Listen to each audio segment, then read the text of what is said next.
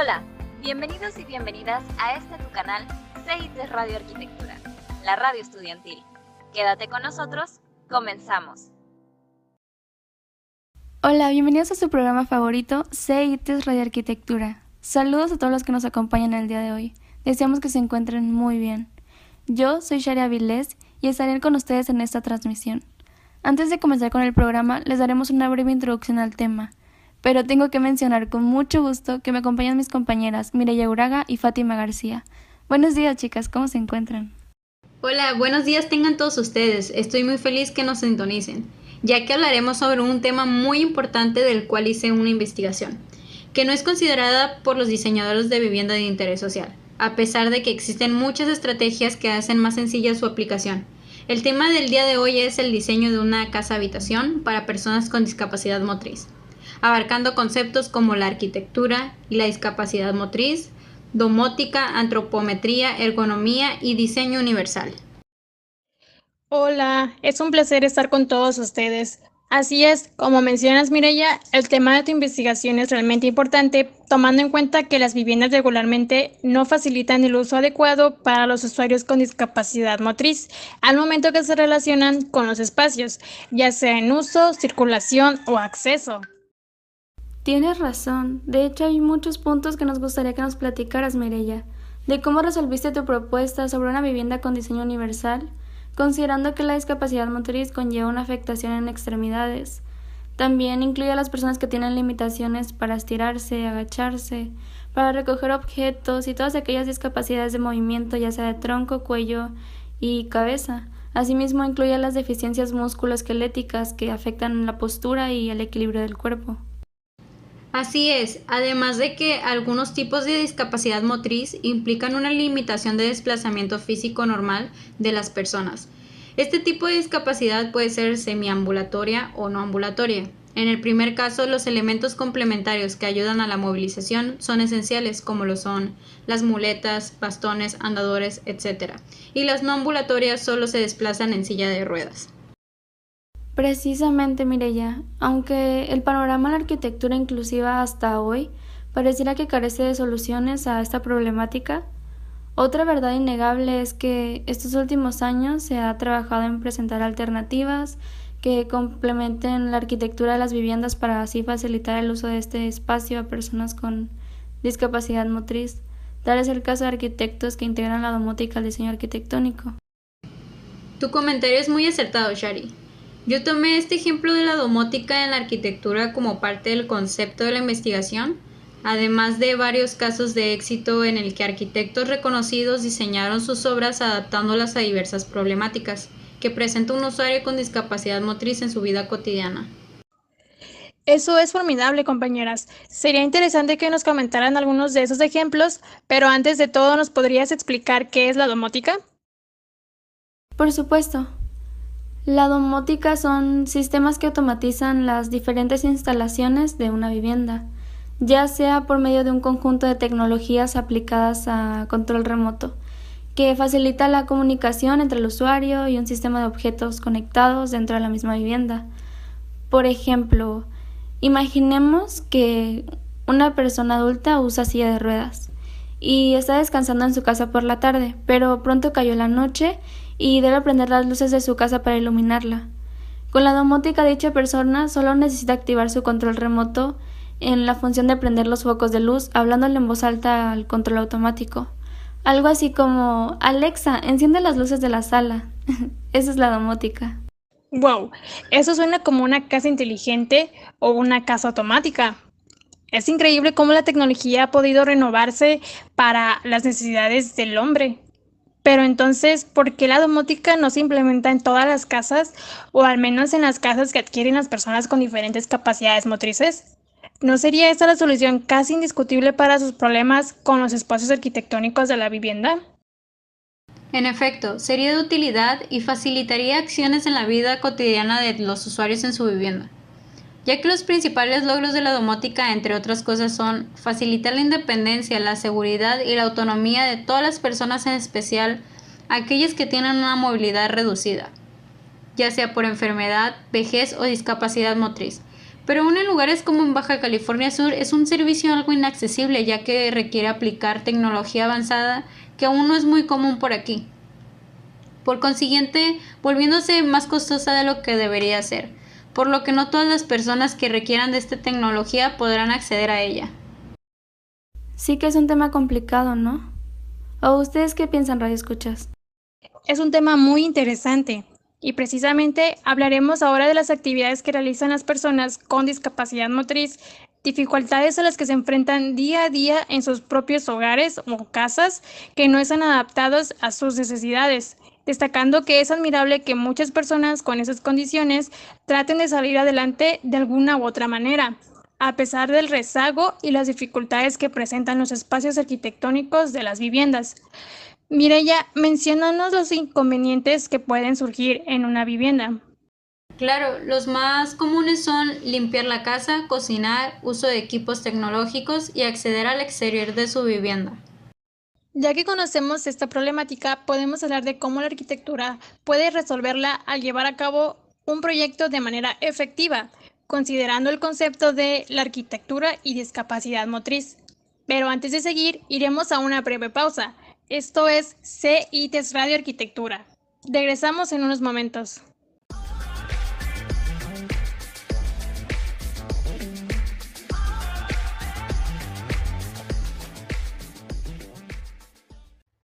¿Sabías que en el año 2010 INEGI indicó que de cada 100 personas, 39 tienen discapacidad motriz a causa de que sufrieron alguna enfermedad? 23 están afectados por edad avanzada 16 la adquirieron por herencia durante el embarazo o al momento de nacer. 15 quedaron con lesión a consecuencia de algún accidente y 8 debido a otras causas. Mismos datos de INEGI revelan que el grupo de 60 a 84 años concentra el mayor porcentaje de individuos con un 40.7% con alguna discapacidad, seguida de la población adulta entre 30 y 59 años. Por otro lado, el menor porcentaje lo representa la población con 85 años y más. Dos de cada diez individuos con discapacidad tienen menos de 30 años, tomando en cuenta la atención que necesitan para desarrollarse en condiciones adecuadas.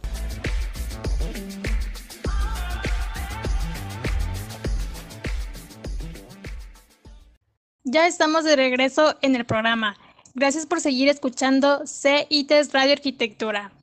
El día de hoy, Mireya nos explicará la información que implementó para realizar el diseño de una vivienda para personas con discapacidad motriz.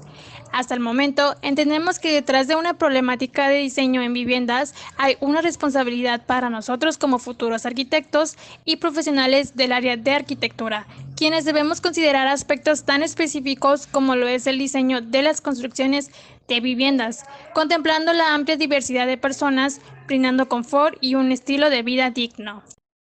Entonces, ¿Qué podemos hacer para lograr la inclusión de personas con discapacidad motriz en el diseño de una vivienda? Fundamentalmente se debe contemplar el uso que se le dará a cada espacio, creando un ambiente minimalista ya que el mobiliario excesivo es un obstáculo para personas con discapacidad motriz, quitando muebles sobrantes y creando un ambiente de convivencia agradable y de confort, utilizando medidas estándares para que una persona con poca movilidad pueda hacer uso de cada espacio realizando sus actividades sin dificultad. Considerando el mobiliario fijo también sea adaptable para que no, se, no obstruya los movimientos o actividades que realice el usuario con silla de ruedas o muletas. Un ejemplo en específico puede ser en la barra de trabajo de una cocina o en el lavabo de un baño, el cual debe ser a una altura adecuada. Como lo comenta Mirella, para lograr un diseño en una armonía y sea en su totalidad funcional, se tiene que recurrir a la antropometría de personas con discapacidad motriz, es decir, a las dimensiones de accesibilidad para distintos espacios. Por ejemplo, es diferente si lo hacemos caminando que en silla de ruedas. Es por ello que la antropometría es un factor muy importante para el diseño de espacios en una casa habitación. Es correcto, debe entenderse que la antropometría es una subrama de la antropología biológica o física que estudia las medidas del cuerpo humano, en este caso una persona en silla de ruedas. Al tener definidas estas medidas podemos disponer de un correcto dimensionamiento de los espacios, ya que como lo menciona Shari, el acceso ya sea en puertas, pasillos, etc., es importante que las dimensiones cambien según las necesidades. sabiendo que usualmente las viviendas de interés social cuentan con medidas mínimas teniendo puertas principales de 96 centímetros, puertas de recámaras de 80 centímetros y puertas de baños de hasta 75 centímetros, dificultando el acceso para personas con silla de ruedas o muletas. Es muy importante lo que mencionas, ya que para realizar un buen proyecto de arquitectura, este debe ser accesible para todos, independientemente de sus capacidades físicas o cognitivas. En este caso, ¿se deberían tomar las dimensiones máximas al diseñar una vivienda de interés social? Antes de considerar tomar medidas máximas o mínimas, se debe hacer un análisis del índice de personas que tienen alguna discapacidad ya sea por nacimiento, por algún accidente que lleve a una discapacidad temporal o permanente, o por vejez considerando que al llegar a una cierta edad es necesario usar bastón, silla de ruedas y en algunos casos se puede presentar pérdida sensorial y auditiva. Entonces, Mirella, ¿qué debemos considerar para dimensionar un espacio para personas con discapacidad motriz? Al diseñar una vivienda para una persona que hace uso de silla de ruedas, se debe tomar en cuenta la dimensión de este y el uso que se le da. ¿A qué me refiero con esto? El usuario se traslada de un espacio a otro y va a maniobrar una silla de 80 centímetros de ancho por 1.20 metros de largo. Entonces no vamos a colocar una puerta justa de 80 centímetros. Para darle comodidad al usuario se colocarán puertas de al menos un metro o 90 centímetros como mínimo. Dentro de los espacios, ya sea la recámara o un baño, debe de haber un espacio de giro de al menos 1.20 metros de diámetro. Entonces, si tomamos como ejemplo las casas de interés social, el baño de visitas, que es lo más accesible desde la sala o cocina, cuentan con dimensiones mínimas de 1.10 por 2.10 metros, al igual que el dimensionamiento de las recámaras, que cuentan con el espacio justo del área del colchón y un área de circulación de 60 centímetros como mínimo. Es muy poco accesible. Está claro que teniendo un correcto dimensionamiento de los espacios se tendrá una calidad de vida buena para los usuarios. Para todo esto se toma en cuenta desde diseñar el interior de la vivienda, en el cual el mobiliario no debe ser un obstáculo como antes se mencionó. Y es por ello que se juega un papel importante con la ergonomía, que de, de manera muy general la podemos definir como el estudio científico de la deficiencia del hombre en su entorno de trabajo. Esta relación de interacción entre humanos y otros elementos de un sistema puede aplicarse a teorías, principios, datos y métodos de diseño. Todas estas interacciones se realizan con el propósito de optimizar el bienestar humano y el rendimiento general del sistema. El objetivo principal de la ergonomía es esforzarse por lograr el entorno de trabajo más eficiente y cómodo para trabajar dentro y alrededor. Interesante. Hay que mencionar que hoy en día el problema del diseñador es el entender lo que necesita una persona con problemas de movilidad y a su vez adaptarlo para una persona con o sin discapacidad y así asegurar una mayor convivencia y lograr relacionar a dos diferentes tipos de necesidades que se deben cumplir en el espacio habitacional el cual conlleva transformar la forma de concebir un espacio inclusivo, donde todos tengan igualdad de oportunidades. También queremos hacer mención del concepto de diseño universal, el cual hace referencia a la creación de productos, servicios y entornos de fácil acceso para toda la población o para el mayor número de personas posibles, también conocido como diseño sin barreras, diseño accesible o diseño para todos. Para entender mejor el diseño universal, arquitectos, ingenieros y diseñadores en general han realizado principios o clasificaciones. Estos principios son aplicables a todas las áreas del diseño, en las que destacan la arquitectura, la ingeniería, el diseño gráfico, el diseño industrial, el urbanismo, los sistemas computacionales, entre otros. Es de suma importancia hacer mención de estos principios para que al tener conocimiento de ellos tengan como función ser una guía para el diseño en particular en el de una vivienda habitacional para personas con discapacidad motriz. Así es, ya que el diseño universal en una vivienda prevé inversiones futuras y facilita el modo de vida. De la misma manera, disminuye el riesgo de accidentes, los que aumentan con el paso de los años, por lo que la independencia y la valía de una persona por sí sola es más sencilla. Cabe mencionar que al diseñar una vivienda con estas características es más económico que crear adaptaciones futuras. Sin embargo, y lamentablemente no se ha hecho conciencia de esto, ya que la idea generalizada busca satisfacer las necesidades actuales a un bajo costo sin tener visión a largo plazo. Antes de concluir con el tema de viviendas para personas con discapacidad motriz, iremos a una breve pausa.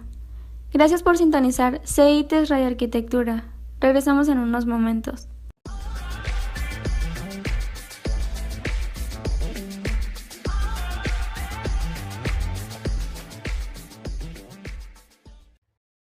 ¿Sabías que Frank Lloyd Wright diseñó una casa adaptada para personas con discapacidad motriz?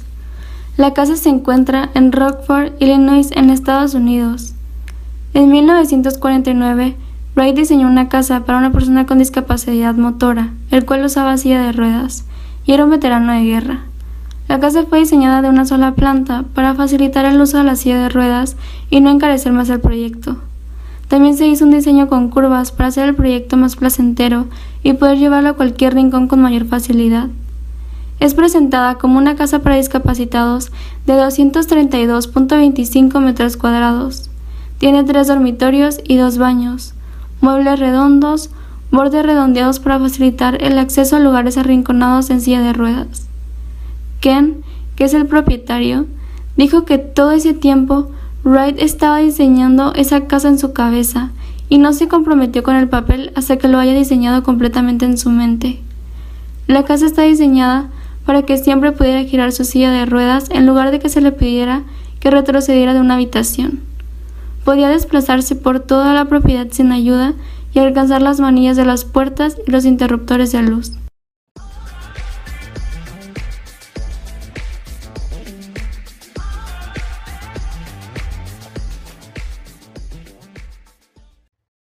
Ya estamos de regreso en el programa. Gracias por continuar escuchando CIT Radio Arquitectura. Retomando el tema del diseño de viviendas para discapacidad motriz, del cual tenemos el propósito de concientizar a los profesionales del área de arquitectura, para generar un cambio con la inclusión empatizando y contribuyendo con la sociedad desde el diseño arquitectónico. Este tema es un compromiso social y es importante que el concepto de discapacidad cause un impacto en la sociedad, ya que hay un problema de conciencia social y de equidad en México que se ve reflejado en el diseño de espacios de las viviendas habitacionales.